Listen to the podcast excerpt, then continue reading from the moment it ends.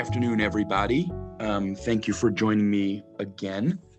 Um, I'll begin as I have been. I hope this finds all of you and your loved ones um, safe and well. Um, I also want to invite you to, um, in the chat area, if you would be willing to just identify yourself and where you are. Um, it's nice to sort of have a sense of who we're learning with. Our topic today is Psalm 39, which I think is um, fair to say significantly less well known than any of the three Psalms we've done until now.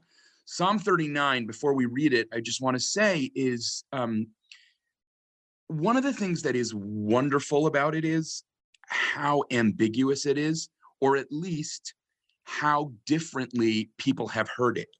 And just to give you an example of this, just a taste before we go in, I wanted to read to you one sentence each from two extremely prominent academic scholars of Psalms. This, this is how they each describe how the Psalm ends. So first of all, H.J. Kraus, a great German Bible scholar, comments, the Psalm breaks off in despair. It is plunged into darkness without parallel. In contrast, Peter Craigie, quote, the psalmist has regained his perspective on the transitory nature of human life and can face death with calmness. Amazingly different way of hearing what's actually happening here. And I, I present that to you. You may decide that in contrast to some of the ways I've presented some of these Psalms, it's not deliberately ambiguous. There's a correct reading and an incorrect reading, or you may not. I'm, I'm open, but I just wanted to share with you. I think one of the things that's really interesting about this text is the different ways that it's been heard. Um,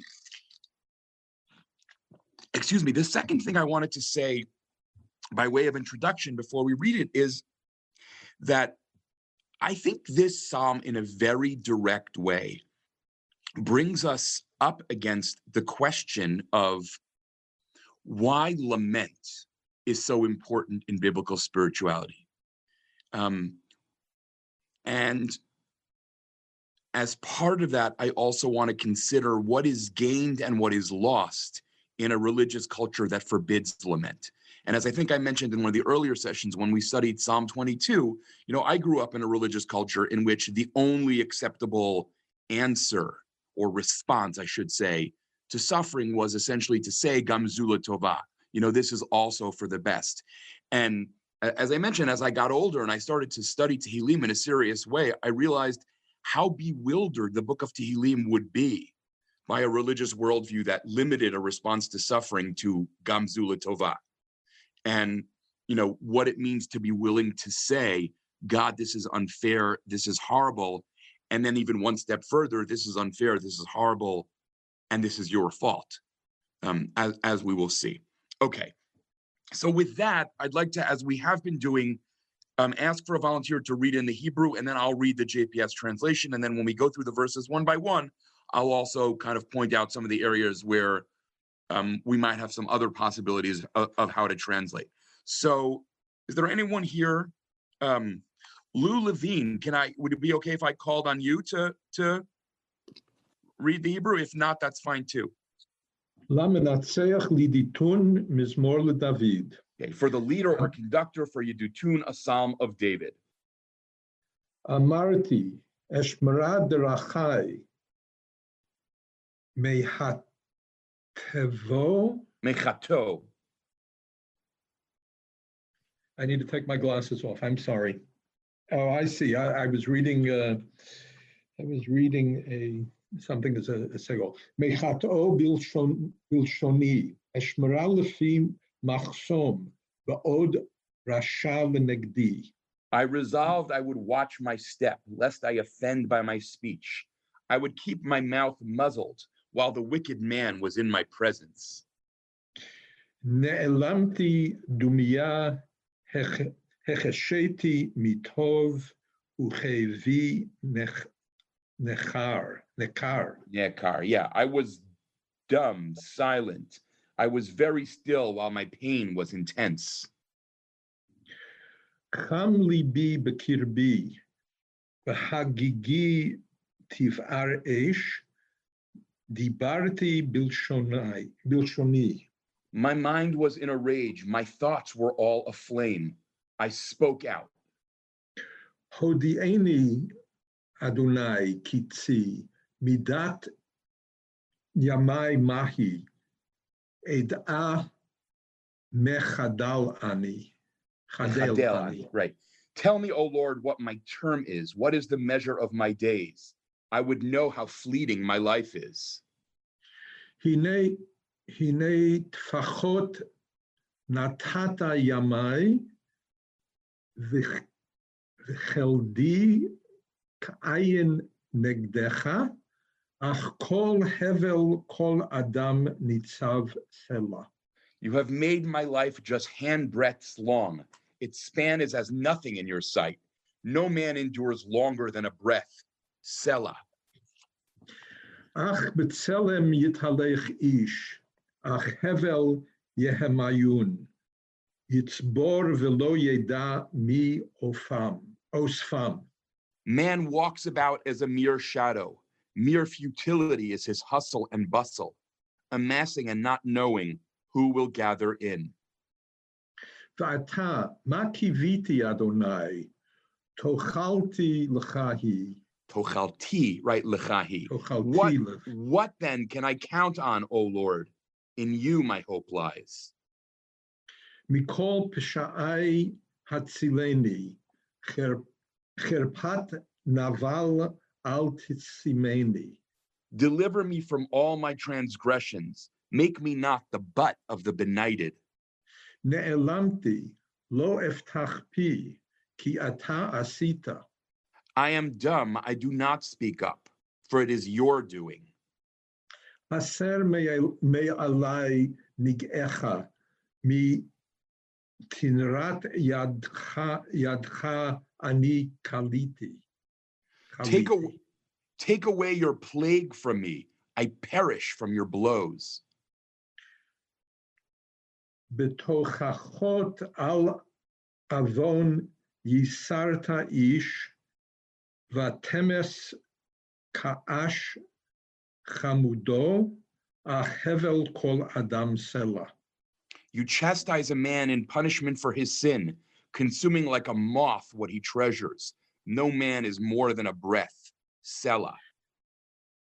Shma filati Adonai v'shavati hazina el dim'ati al techerash ki ner ki mach toshav kechol avotai.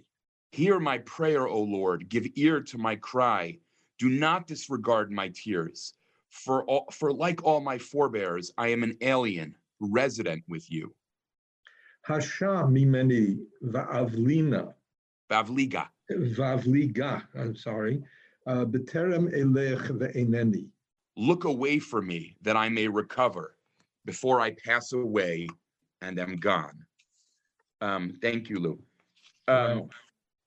This this is a text, first of all, um, where there's a lot of polarities speech and silence um life and death um all of it is kind of a soup which is one of the reason one of the reasons why i'm suggesting that we might want to read this text as kind of interested in its own ambiguity but i'm not sure about that. Um one of the things that Robert Alter points out in The Art of Biblical Poetry, as opposed to his Psalms commentary about this poem, is that it's not just that you have poles, but that you have rapid swings between the poles, which he thinks is the text's way of trying to point to a kind of psychological dialectic, not just a philosophical dialectic. If that sounds very abstract, in other words, he's saying it's not just about ideas, it's about moods and experiences. Um, that the the kind of swing in the psalmist um, is, is is an emotional one as well. Um, I, I think another way of saying this, or if, maybe it's not another way of saying it, maybe it's a, it's a separate point that builds on it, is that if I said to you, is this a text about hope or is this a text about despair? I suspect that the best answer to that would have to be Well, yes. It's about the strange coexistence, the difficult kind of jockeying between hope and despair, and for that matter, even the simultaneous presence in one conflicted spirit um, between hope uh, and despair. Um, now, just to sh- share a couple of things more before we kind of move into a closer reading. One is that I want to just note what some of you may have noticed already is that in a variety of places here, there are interesting connections to the book of Kohelet. And I'm not really sure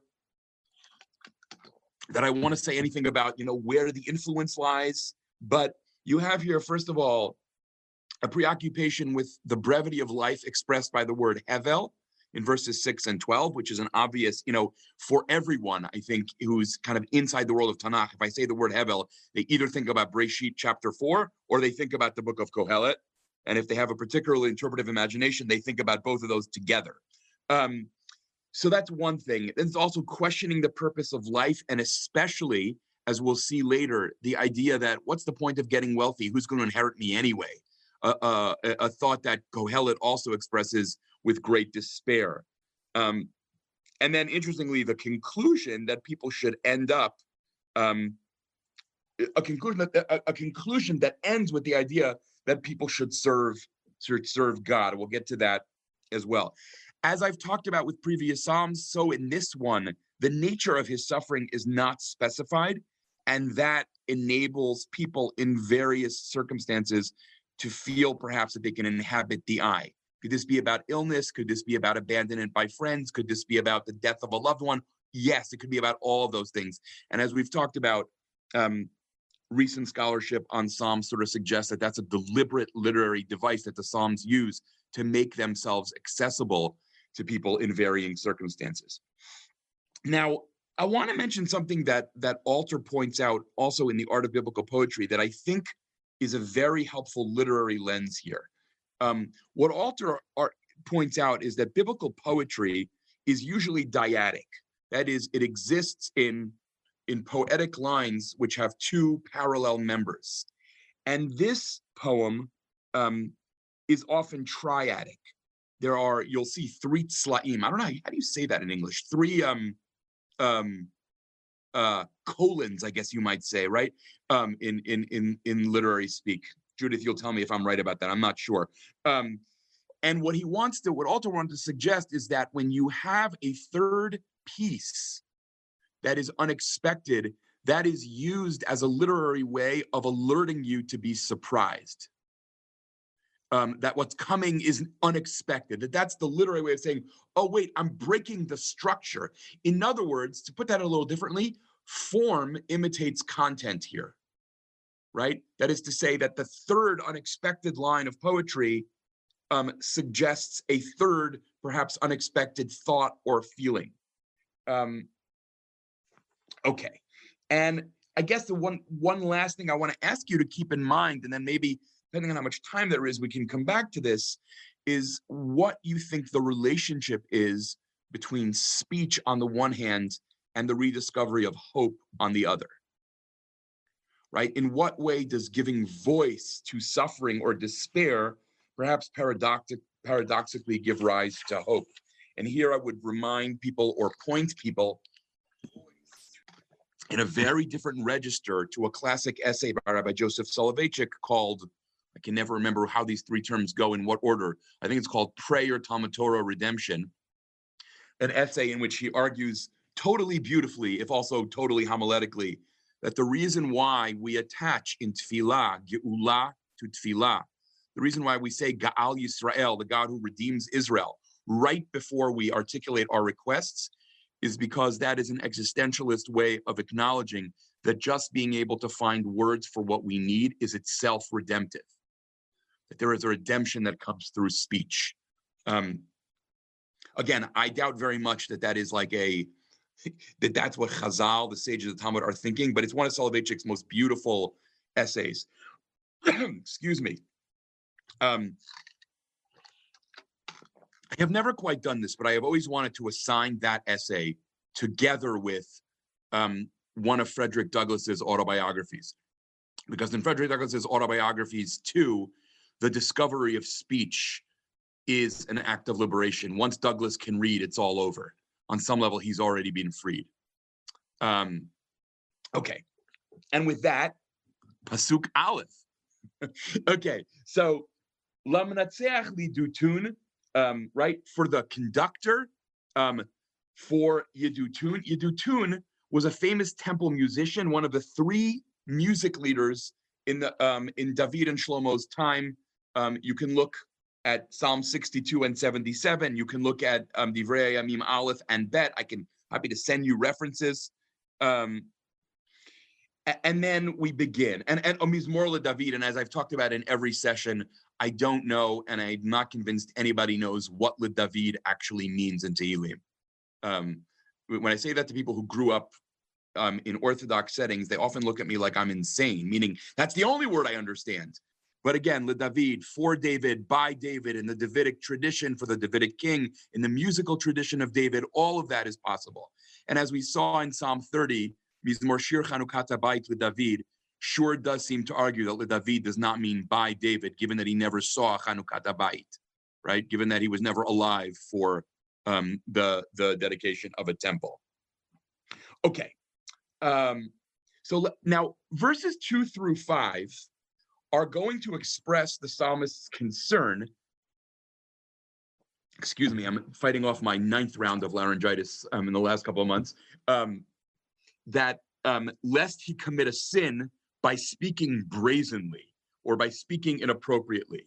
And the sin, and this is actually just to remind you, when I said that this psalm, I think, is really interested in the question of what is gained and what is lost in a culture in which lament is permitted or, or forbidden.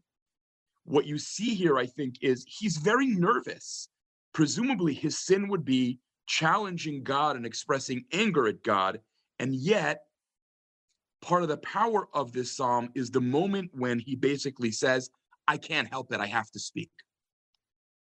Um, and so and so there in these verses you have this kind of fascinating larger spiritual and theological question raised um, i guess i should add that it also seems like he's concerned this may be the same concern or another concern he doesn't want to give added ammunition to the wicked to attack him or maybe even to attack god okay so in 39 2 amarti eshmirad drachai I resolved, I decided, by the way, the word Amar, which in modern Hebrew you tend to think of as say, but Amar in biblical and also in rabbinic Hebrew can mean to say or think. Um, Shema Yomar Adam is not just to let us the person say, it might be let us the person think. Um, so Amarti, so I, res- I resolved, I think is actually a pretty good translation here. I, I, I should watch my ways, Mechatov Yoshoni, lest I sin with my tongue in the way that I speak. Eshmeral lefi machzom. I should put a muzzle on my mouth. Now, sit with that image for a minute. What you realize is from the very beginning, he is desperate to express himself, right? You don't talk about putting a muzzle on unless you're working incredibly hard not to say what you want to. It's not some quiet place. Oh, I would never say a bad word about God. It's I'm dying to, but I know I shouldn't. I think that's the valence of a muzzle here. While the rasha, the wicked person, is um, still in in in my presence. Um, the interesting question that that raises for me that I I, I won't talk about now, mainly because I don't have a whole lot of insight into it, is whether he's implying that were he totally alone with God, he would off the off the bat be comfortable saying it. In other words, is the fear of lament other people's mockery, disbelief, bad intentions, etc., or is there something inherently problematic and overly brazen, you know, in what Chazal will later call le'atiach darim klepei mala, to hurl words um, at heaven? I'm sorry, this is a total digression that may irritate some people, but I will tell you my favorite line in all of modern Hebrew literature is the opening of Agnon's. Wait, is it um is it Tmol Shil Shom? Now I'm forgetting which novel it is, where he's describing a woman who is yelling at her husband, and he says, "Veheticha dvarim klapei ba'ala." And she hurled words at her husband instead of mala bala. That, by the way, if you've ever read Agnon, that's Agnon and, and the genius that will never come again. Um, okay, forgive me for that digression. I couldn't help myself. Now, pasuk gimel, ne'elamti dumia. JPS here, I think, uses the translations that we would not want to use. I was dumb. We would say I was mute, right? Ne'elamti dumia. I was utterly, utterly mute. I could barely speak. And one of the questions I think is interesting to ask about this is Does he mean because I had forbidden myself to speak, or because my suffering was so great that I could not speak? In other words, is Pasuk Gimel explaining and furthering what he said in Pasuk Bet, or is he offering another reason why he's been silent? First of all, I did in Pasuk Bet, I didn't speak because I was afraid of effrontery. And Pasuk Gimel, I didn't speak because sometimes the pain is so vast, there's nothing to say. I, I, I can't. I, I, I what, what, what could I possibly say? And then comes a phrase that is wildly um, elusive. Hechesheti mitov. Just to drive you crazy, I will give you five possibilities of what this might mean. Hechesheti mitov. JPS says, "I was very still." Um, and I gave you in the in the supplemental sources a pasuk from Yonah that validates that possibility of being very still.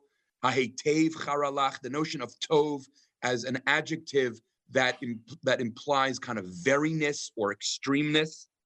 Um, Robert Alter, which I'm skeptical about, I kept still, deprived of good.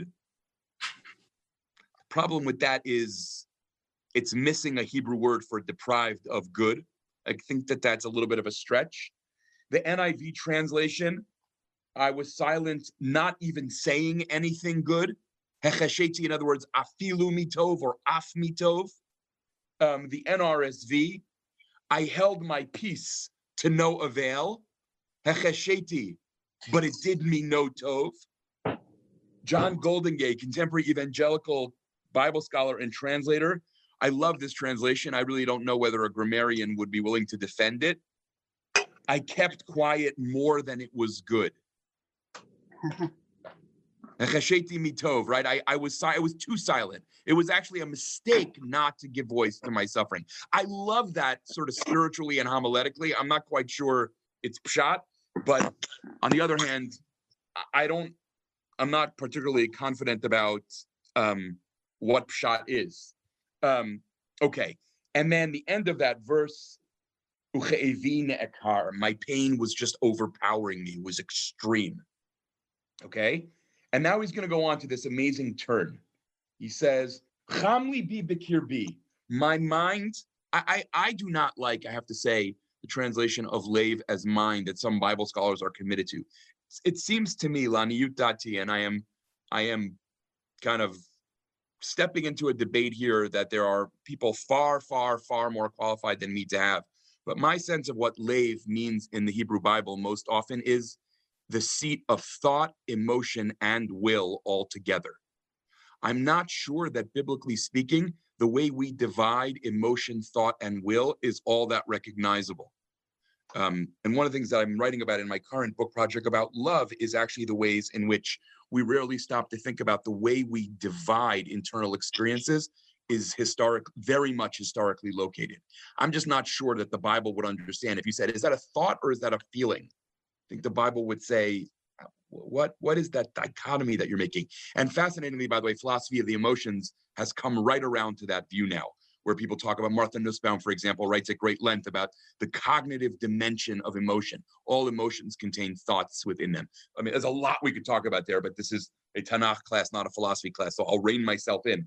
Um, so, so Chamli Bibikirbi, I would say, you know, my heart was was hot within me. And then this beautiful image, Bahagigitiv Aresh, my thoughts were on fire.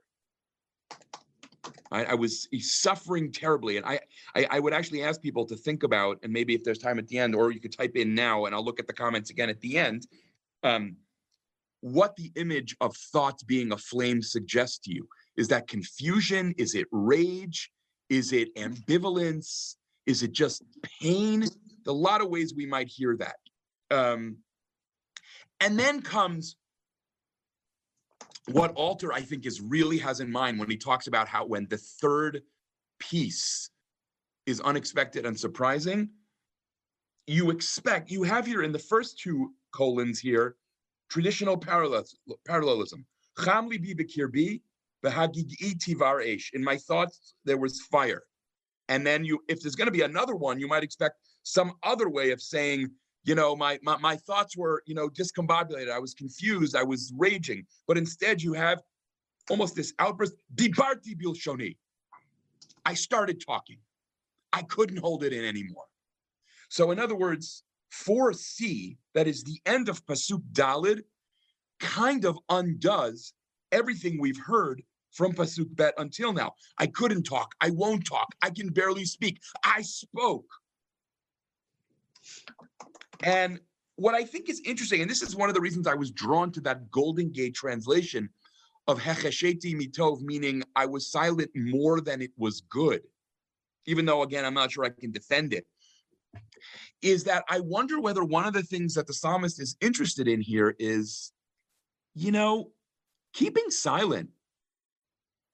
I understand the piety of that, but it's also incredibly destructive. First of all, it's destructive to me, the person who's suffering, but also it's destructive to the possibility that God and I have an authentic relationship, right? The problem of always saying, oh, yeah, what you did to me is fine, or what you didn't do for me is fine, is that you end up having a relationship that is fundamentally dishonest.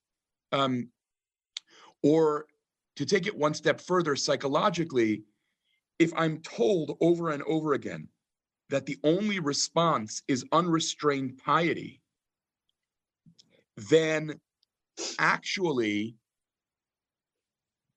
I really run the risk of essentially creating a shadow self, right? Rather than not feeling anger, I tell myself that I don't feel anger, and therefore my anger actually becomes more powerful.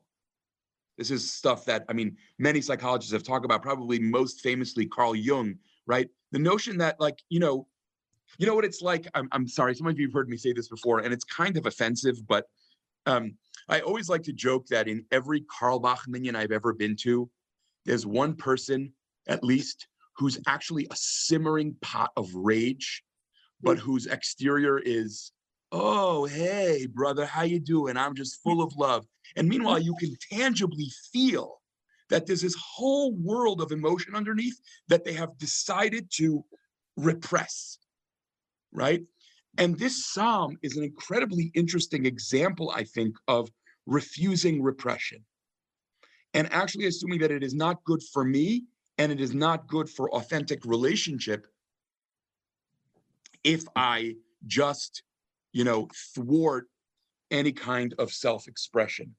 Um, I, I don't want to go into this any lengthier, but I do want to mention at least that the Bible scholar Walter Brueggemann has argued, I mean, it's a really interesting argument. Whether you buy it or not, I will leave it to you to decide that there is also a political cost to a religion that forbids lament, which is that if you are trained never to be able to protest at the seat of power, you will never protest at the seat of earthly power either. Or I think he says somewhere, you know, if I can't lobby a complaint at the heavenly throne, then the earthly throne becomes impregnable also. I, I, think that's interesting. I mean, it's a very political reading, but it's not a crazy idea. Um, because one could argue, I suppose, by a kind of kal vachomer, that if you're allowed to cry out against God's injustice, then by a certain logic, at least, even though I could imagine someone making the exact opposite case, um, by a certain logic, at least, well, then obviously an earthly king is also subject to my expression of complaint or frustration. Um, for another example of this, you can look at Yirmiyahu Perak Chaf, um, and maybe even the words of Elihu in, in Eov chapter 32, which I think I have also, if I recall, included in your packet. I'm trying not to look at comments till the end and also not to scroll on this source sheet so I don't lose focus. Um, so, and we could say maybe one more thing about this, which is that it seems like the suffering that this psalmist is enduring is twofold. A, whatever suffering he's enduring, and B, the inability to speak it freely. Right. And I'm sure many of us could identify many moments in our life where we were enduring some kind of double suffering for that reason. Um, I think a lot about conversations I've had with certain people in the months after divorces, where people have said, Yeah, well, first of all, I was miserable. And second of all, I could never say anything. Um, and that's sort of how much more intense the pain becomes. And that appears to be um, what's happening or what has happened here until he decided to break through in that third, you know, colon of, of Pasuk Dalet and express his his um, suffering. I see just from the number in the chat box that there are probably a lot of questions or comments. I will do my best to get to them later on. Okay. Um, excuse me, Pasuk Hey, trying to keep my voice going here. Hodi'eni. Now, what's going to be interesting here is um, I think that what we would expect in a psalm of lament here is that the next pasuk would be something like lama, the classic word of lament. Why God? And as we've talked about, lama in psalms of lament is usually not a request for an explanation, but a request for action. But here, instead, what we get is this kind of extended meditation on the transience of human life. Um, and he says here, right? Hodi'eni Adonai Kitzi. Tell me, O Lord, JPS says, what my term is. Umidat Yamai Mahi. What is the measure of my days?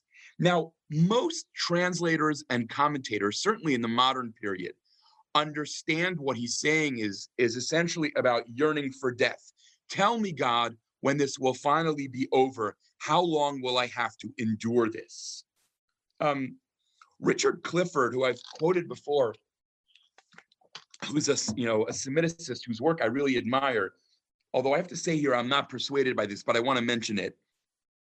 He thinks that as a rule, people people misread what Pasuk is about, and what he's really asking is, let me know the term of my affliction, what the measure of the days that I will have to go on suffering is.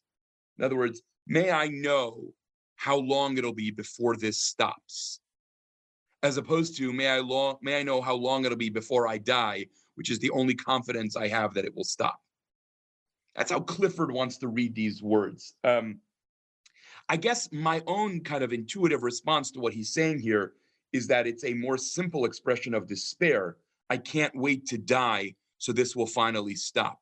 But perhaps not and people feel should feel free in the in the in in the chat to add your own reading you know how you hear that if you'd like um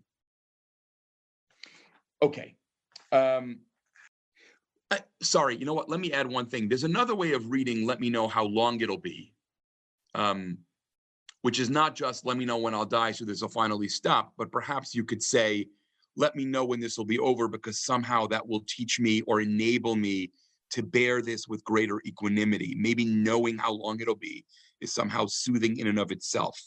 I'm not totally sure about that, but I think it's another possibility.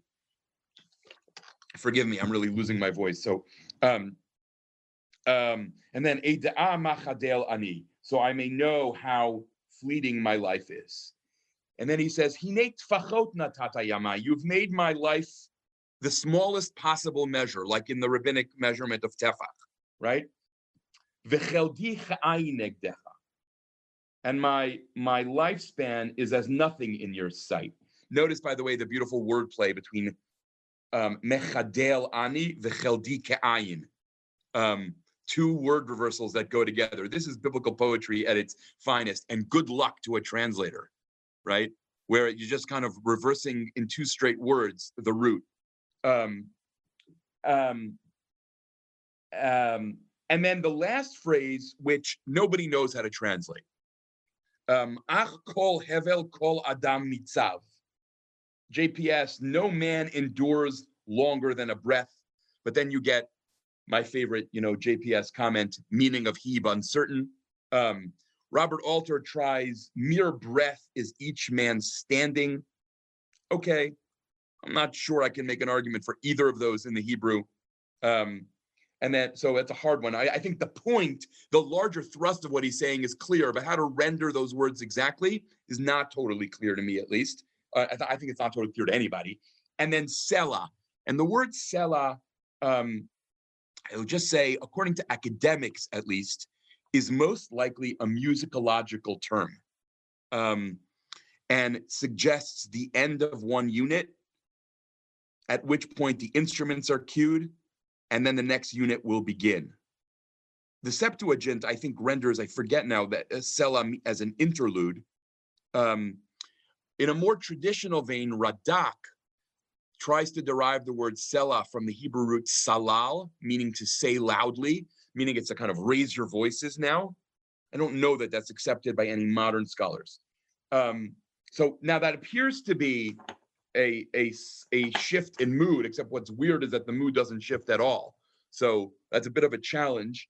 Um, it says, "Ach ish. A person walks about as a mere shadow, right? Ach hevel yamayun. Mere futility is his hustle and bustle. I love that rendering in JPS. I think that's pretty good. Yitzbor velo yedam mi osfam. There, I think I gave you in in the packet. See Kohelet Perek Bet, Psukim 18 and 19, where Kohelet is in despair, among other things. What is the point of getting rich? Then I die, and someone else who hasn't earned it will get it. Well, like, what is the point of that? And here you see this, as I said at the outset, this kind of echoing of Kohelet's frustration um, and, and, and despair. And then Pasuk 8, which I think is really interesting, from we'll just kind of notice this. Um, actually, let me say about the unit that's coming from 8 on, we have a kind of transition that essentially says, since my affliction comes only from you, my redemption can also only come from you. Right? And it's also worth noticing that this is a psalm in which, if there's a complaint here, it's that the suffering is too intense. There's no proclamation of innocence here. As you have, for example, we'll do in, in, a, in a while, we'll do um, Psalm 44, which is dramatic in its in its declaration. Hey, you want to search me? Search me. I did nothing wrong.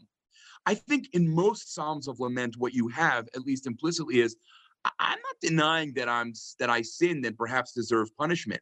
What I am denying is that I deserve the kind and the extent and the intensity of the punishment you've meted out to me. And with that, I will just mention again what I've said on previous occasions.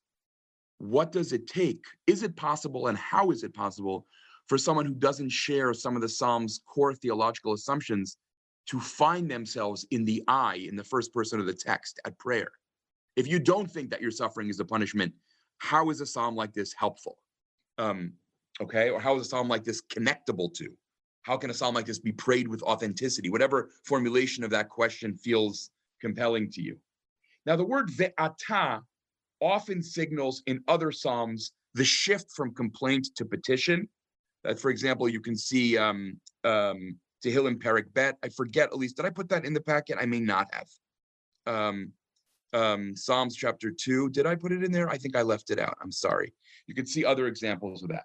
And then notice the shift. What he said is the human being is nothing, absolutely nothing, transient, alive for a mere handbreadth. And yet, I have hope in God, right? It's almost like you anticipate the, the piece of the morning davening, Ma'anu mechayenu mechastenu, etc. What are we? What are we? Aval anachnu But we are yours. Um, there's a way in which here, look, a person is nothing, but I knew I have hope. Um, the ata makiviti Adonai, given that life is short and unpredictable, the only thing I can really have faith in in an ongoing way is you. I will give you a quote from 20th century Jewish thought that some of you will think sounds like it came from Mars, but I think it's the same sentiment. At what point, at one point, oh, at, at one point, Rabbi Soloveitchik talks about how it is only praying to God that is healing, because to ask anyone else for help is to ask someone else who is also, quote, bereft of an ontic fulcrum, which is absurd Germanic speak for some kind of groundedness in their own being. God alone is that who is the one who is worth reaching out to because God is the one thing that is truly not transient. Um, you might even say that that's a difference between religious existentialism and existentialism. Is like, is does there end up being something permanent to grab onto or not? Which is why most non-religious existentialists think that religious existentialists are not really existentialists at all, because they solve the problem on some level as opposed to dwelling in it. Happy to talk about that at another point. Um, now, I also want you to see something I think is beautiful, which is he says, Ma kiviti Adonai, in what can I hope? And the answer is not in a what, but only in a who. There is no what, there is no ma, there is only a me, right? Tochalti lechahi. You are my only hope. The what is answered by a who. Um, and then 39, 9, Mikol psha'ai hatzileni, um, deliver me from all my transgressions. There, I would say again, is the admission that I'm not innocent. I'm just suffering too much. Um, Cherpat naval al Don't make me the object of the scorn of the of the wicked people. Don't don't don't let them wag their head at me to use a biblical image. Um, lo. This, I think, should probably be read in the past tense. Um, JPS here translates in the present. I am dumb, or again, as I prefer, I am mute. I do not speak up. But I wonder whether he's actually referring to what it was before he started speaking. If he's speaking in the present, then there's this amazing back and forth between I'm going to speak, I'm going to hold it in. I'm going to speak, I'm going to hold it in. Depending on if you hear it as past or present, um, and there are translations, JPS, NRSV, hear it as the present, NIV, Robert Alter, hear it as the past, a kind of recollection. And then I just want you to see also, I am mute, I will not open my mouth. Ki ata asita, the ata there is emphatic, right? It is, if it was because you did it, it would be ki asita. Ki ata asita is because you did it. That is always important to note in, in I think, in biblical Hebrew. Probably the most dramatic example of that is Yaakov's confession, Achen Yesh, right, Hashem b'makom hazeh, and not Vilo Yadati, and I didn't know, but Va'anochi lo Yadati, but I didn't realize. I was the one who was ignorant. Okay, now Pasuk Yud Aleph sorry, pasuk, uh, yeah, Yud Aleph. Haser alai echa. Take your plagues off of me, right? Mitigrat yadcha ani chaliti. I'm going to die from the blows of your hand. Um, and now I'm just going to skip in the interests of time, and because I don't have great chidushim, I'm going to skip one verse. Um, he says, Shim'at filati Adonai, hear my prayer, God. Vishavati azina, give ear to my cry, to my um, cry.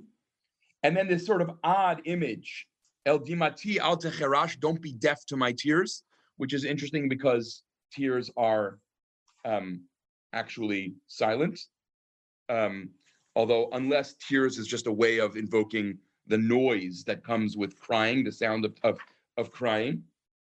Um, um, and then kiger anochi imach um, toshav kichol avotai. I am a stranger, an alien with um, um, with you.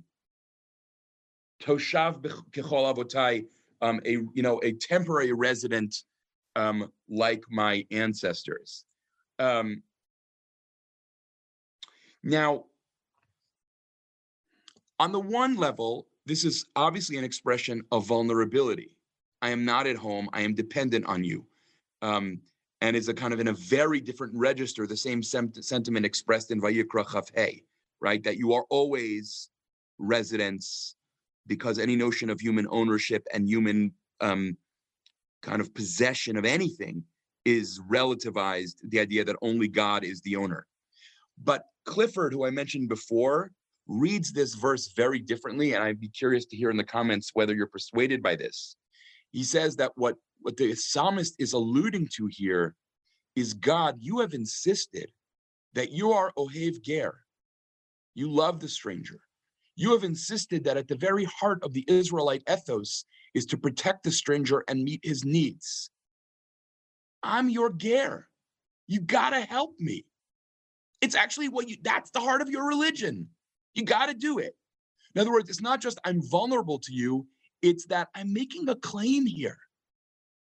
God, you are the Baal Habayit, you are the master of the house, and I am the Ger. So care for me. I am transient, but my well-being is your responsibility. Um, and then verse 14, right? Um, now, verse 14 is what I was alluding to at the very beginning when I said that the ending of this psalm is incredibly ambiguous. Um, so first, let me mention why it's, first of all, it is very strange, at least on the surface, as a transition from verse 13, right? Um, leave me alone is not what you next expect after saying, I am a ger and you have to take care of me, or I am your ger. And those, you pray to God and then you conclude the prayer by saying, and so in conclusion, I wish you'd go away. Um, it's highly unusual. In fact, I'm not aware of any other time in Tanakh where the request is for God's inattention. Right? So many laments, and including this one until this point, are requests dafka specifically for God's attentiveness.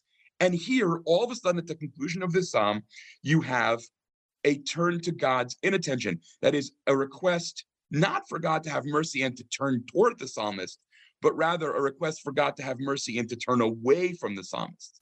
You can look at Eo verse uh, Perek Zayin for one possible parallel to that.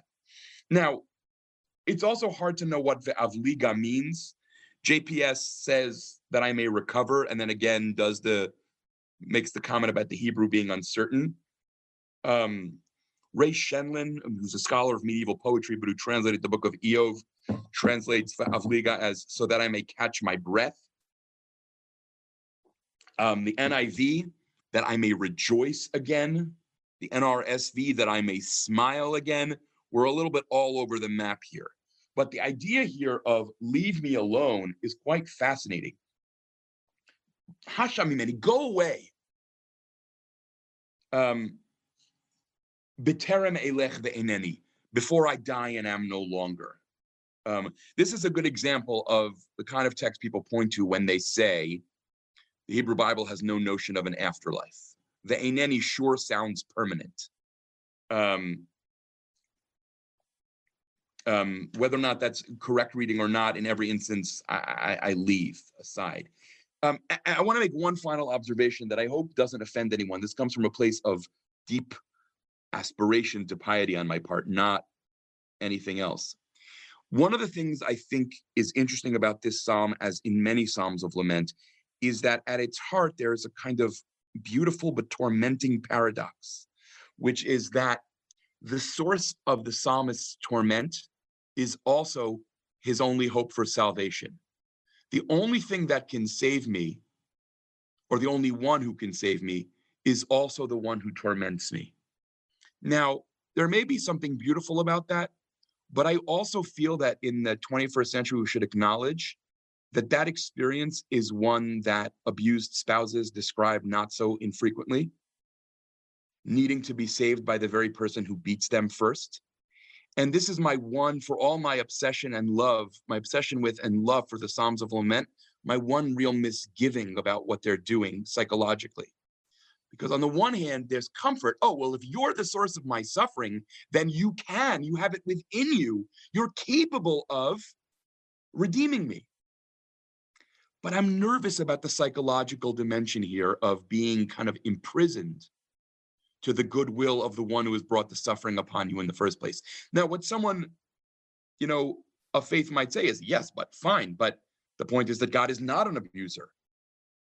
And, and fair enough. I don't want to take that response away from people. I just want to notice the psychological complexity here. I'm not sure I buy that answer in every instance. Like, I'm not sure that the author of Psalm 44 would sign on to the statement, God is not abusing him. But in any case, I, I wanted to mention that as a complexity here. But you know, I, I, guess what I what I what, what I would say for sure about the ending here is that it is at minimum unsettling.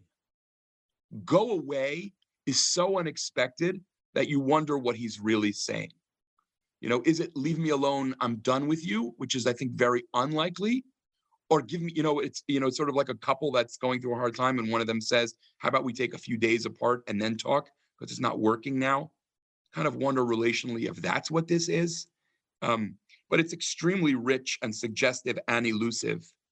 Um, and in imitation of the psalm, I don't want to offer closure because I think the psalm is not invested in closure, and we should avoid tying ribbons on texts that are not interested in that.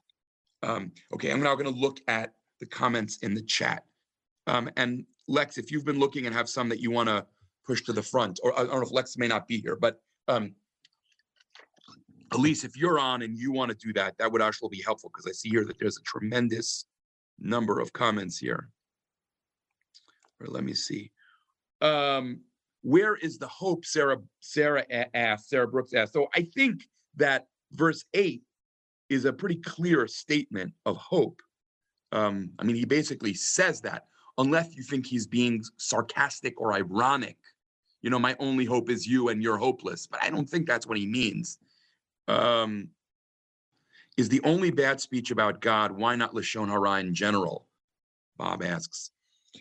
Um, so I think the answer to that in Tehillim, at least, is the Tehillim does not seem to have reservations about speaking the raw truth about one's enemies. Again, um, to to remind you, we've talked in previous sessions about how it's not always clear who these enemies are. But I'm not sure there's any evidence in Tehillim of being concerned of, oh, I don't want to speak badly about people who are harming me. I'm just not sure that's part of the piety or ethical view of these texts. So I think it's pretty clearly bad speech about God. Um, excuse me. Who is the wicked man? Is it our Yetzer Hara? So I would say you can offer a kind of spiritualized reading, which I say without no pejorative intent, whereby it's our Yetzer Hara.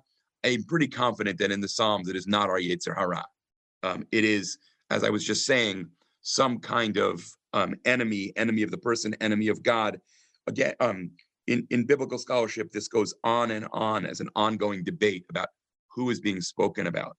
Um, I just lost, someone made a comment about Martin Marty Cohen's translation, which I lost. Martin Cohen translation refusing to say even good things aloud. Yeah, okay, that's possible too. Um, thoughts out of control like a raging fire. Yeah, okay, so I'm not going to read all that. Akiva says, I would disagree. I think all of verse four constitutes that turn. Um, that is, my heart began to boil and I could longer hold back my speech. I agree about Jeremiah 29, which, oh, I mentioned that later myself too. Um, I think you can say that. If I, I think that that's not a crazy reading. Um, I, yeah, I mean, you could say that. I was reading it as, if that wasn't clear, as it was burning within me because I couldn't speak. And then I spoke. And you're saying I was burning within me and it became almost inevitable that I speak. I guess I think that's what you're saying, Akiva. And that, that may be right. And actually, in a funny way, that may not even be all that different um, to think about that. Um, it's either totally different or or actually kind of another way of saying something similar. I'm really not sure. Another one from Akiva is that I know, but I'm I'm keep missing ones. I'm sorry. Um, is it unusual for a chapter to end on negative note? Is it unusual? Yes. Is it impossible? No. It's certainly unusual to end on a note like this. Um, from Barbara and Howard, verse 34, verse 34. Um, what is that? Corrected to verse 14. Verse 14. Oh, sorry. Thank you. Is that based on a notion? I'm really having trouble with this. Um, is that based on a theology that the idea that bad things happen to us is when God's hides God's face? Well, if it is, oh, then the idea. Yes, I think it's it. If anything, I think it's a subversion of the theology that says when you turn away from me, you are punishing me, and instead, it's if only you would turn away from me, that would be a blessing for me. If anything, I, I, maybe this is what you meant. I'm not sure it's just a different theology. I think it's a subversion of a classic image. Thank you for forcing me to draw that out. Um, I keep losing this. Okay, I'm sorry. Um, Norm writes. Okay, I'm, I'm, I'm going out of order here. Sorry, I just, because it's, um, being imprisoned by the goodwill of the one who brought you the suffering upon you is one of the reasons people claim to be atheists, Sarah writes. Um, yeah. Um, I think that there are many reasons why believing that the world is micromanaged by an all-powerful God can lead to some very unhealthy places. I think there are also ways that it can lead to some very healthy places, even if I can only longingly admire those who can believe that. Um, and I don't think that's the only Jewish theological possibility, nor has it ever been. Um, but sure, you know, if you believe that God is brutalizing you, um, and then you're supposed to throw yourself on the ground and ask God to end your brutalization, I can imagine rebelling against precisely that. Um, Sarah writes that unlike an abusive spouse, there is no one else to go to other than God. It's not like one can just pick up with another God. So here, that's a very interesting comment. So I want to observe the following thing. First of all, by the way, historically, that's not true.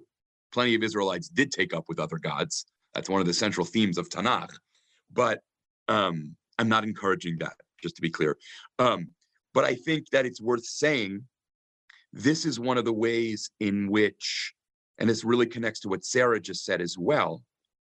This is one of the ways in which the modern world and the world of the Tanakh are so different. You know, some of you have heard me say this a lot of times. It's not that the questions are new, it's that the range of possible responses has been dramatically expanded. The notion of God, I feel let down by you, was hardly foreign to the book of Psalms. What is new in the modern period is the statement, okay, maybe there's no one out there. I don't think the Psalms ever considered that a live possibility. And therefore, on some level, you did have no choice but to go back to the one who had disappointed you. Because after all, that one was the one in charge of the whole world. You know, the, the 20th century Israeli Jewish thinker, a 20, 20th century, still alive, Admi Esrim, Eliezer Schweid, in one of his 9,000 books, he, um, Eli Schweid is one of the people who writes books faster than I can read them. Um, um, it's just incredible. But in one of his books on 20th century Jewish thought, if I remember correctly, the first chapter, sort of insanely, is about Rabbi Nachman of Breslov, right? Now, you don't need to be a historian of Chassidut to know that Rabbi Nachman did not live in the 20th century. But I think that one of the things that may be driving Eli Schweid to do that is that you could argue that Rabbi Nachman is the first person um, in Jewish piety for whom the possibility that there's no one out there is a viable option. I once heard Art Green argue that Rabbi Nachman is the first modern Jewish thinker because if you had asked the Baal Shem Tov, what keeps you up at night? The Baal Shem Tov would have said, I worry about guilt and I want to replace it with joy. And if you asked Rabbi Nachman, what keeps you up at night? He would have said, I worry about guilt and I want to replace it with joy. But also, what if there's nothing out there at all? And that that's the first moment of spiritual modernity. And so, you know, yes, Sarah, your comment is, I think, a very astute description of the dilemma you could argue that the psalmist faces, but it also opens the door for why Sarah can make a comment like the one she's made. Um, it, I have about one minute to four, so let me just take a couple of others. Um, Nor- Norman's comment, I think, is really interesting. Sounds though the author has lost hope that God will ever treat him kindly if God pays attention to him. He wants to be below the radar. I think that um, what I would say about that is that is one of the things that he feels. Meaning, I am inclined to see this text, as I suggested at the very outset, as you know, deeply unresolved. And I think it is true that there's at least a moment, a kind of impulse in this text, one impulse that says, well, if you're going to treat me horribly, how about you just leave me alone? But I'm not sure that I would say that throughout this text, he has given up hope of God being good to him. Like, I still think that um, verse 8, verse 10, verse 13 might suggest that there's something else going on in him also. Um, wow, there's so many more questions I'm not going to get to. Elise, is there a way to download these for us? And then if people want to, you can email me more questions. that we didn't get to? Excuse me. Um, Uh, yeah, definitely. Okay, thank you. Um, I'll just take one last one almost at random here. Maybe it's not that the psalmist experiences God as punishing him. It's more that experiencing God as not comforting him. Um, I think that when he says in verse 9, Mikol psha'ai hatzileni, the idea is that to the extent that it's his enemies afflicting him, if that's what's going on here, which he never says. He says his afflicted enemies are perhaps mocking him in his affliction, which is different. But to the extent that it's his enemies afflicting him, it is at minimum with God's permission. Think about, you know, the famous description to Avram in Genesis 15 about, you know, you, you're that's not necessarily a punishment, but right, and probably not a right. Your children will be will be um, gerim in Mitzrayim, and I'll also punish Paro. But the point is, Paro doesn't do anything that God doesn't allow him to do. That brings us back again to the problem of believing in an actively omnipotent God, right? Is that at the end of the day, your complaint about everything belongs upstairs. Um, um, okay, I think I'm going to stop here just because it's it's I have 402 now. Um, thank you all again on um and I, uh, to to end as I to end as I always end, which is also how I begin, wishing all of you health and safety to you and to everyone you love, and really to everyone. Um, and to say that on Monday we're going to look at Psalm 42, 43, which is one text. Which, if this is your first time with us, the reason we're doing that on Erev, you know, as Pesach approaches, is that is a psalm that appears to be the prayer of someone who wants desperately to go on Aliyah Regel to visit the Beit Hamikdash, but can't, is trapped and isolated. And it seems like an appropriate last psalm for us to do before the beginning of Pesach. And with that, I and my voice are going to slink off. Um, thank you all so much. Thank you.